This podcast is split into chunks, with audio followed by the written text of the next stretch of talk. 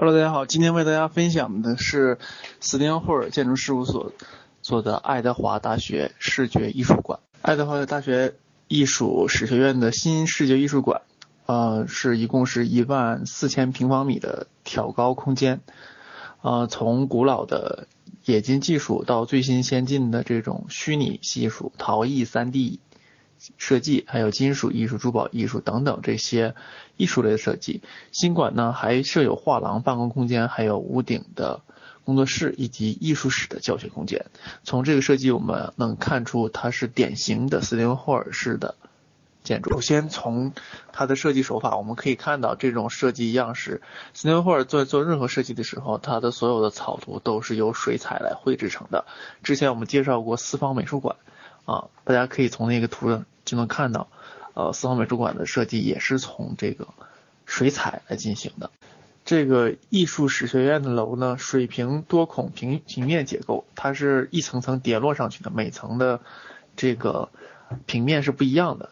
啊，它会避开这些孔洞，啊，避开这些孔洞之后就会进来很多的光，它对采光是非常的好的。这些垂直多孔立体结构，它的目的就是。在各学院各学科之间的公共流动空间做最大限度的流通，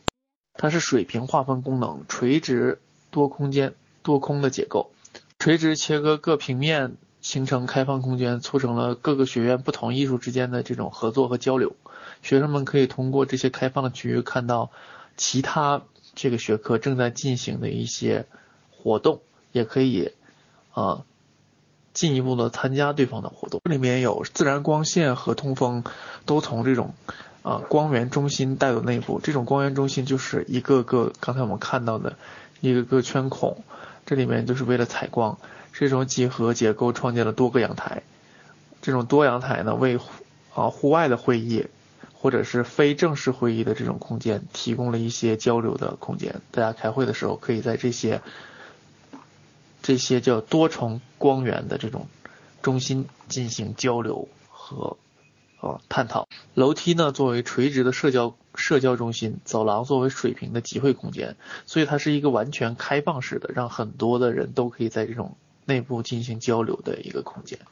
我们也可以看到斯汀霍尔的典型的几个语言，首先就是我们可以看到这种不规则的方块窗啊，在这个。它的立面上可以不同的进行交织，大小不一啊。然后我们也可以看到这个呃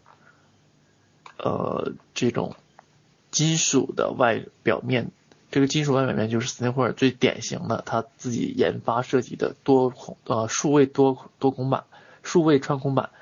它是通过数码机床来打印出不同的切割出不同的这种这个铝板或者是钢板。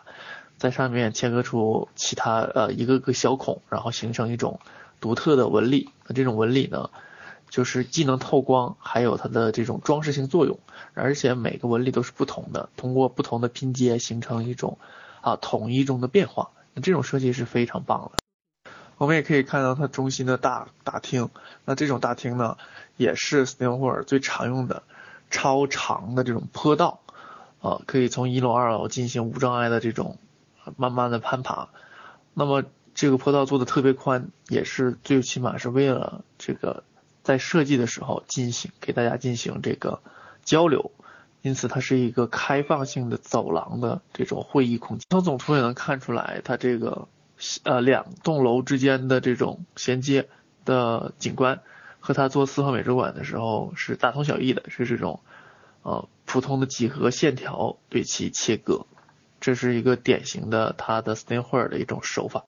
OK，那么今天的小蛀虫建筑日记就为大家分享到这里。这是斯汀霍尔的爱德华大学视觉艺术馆。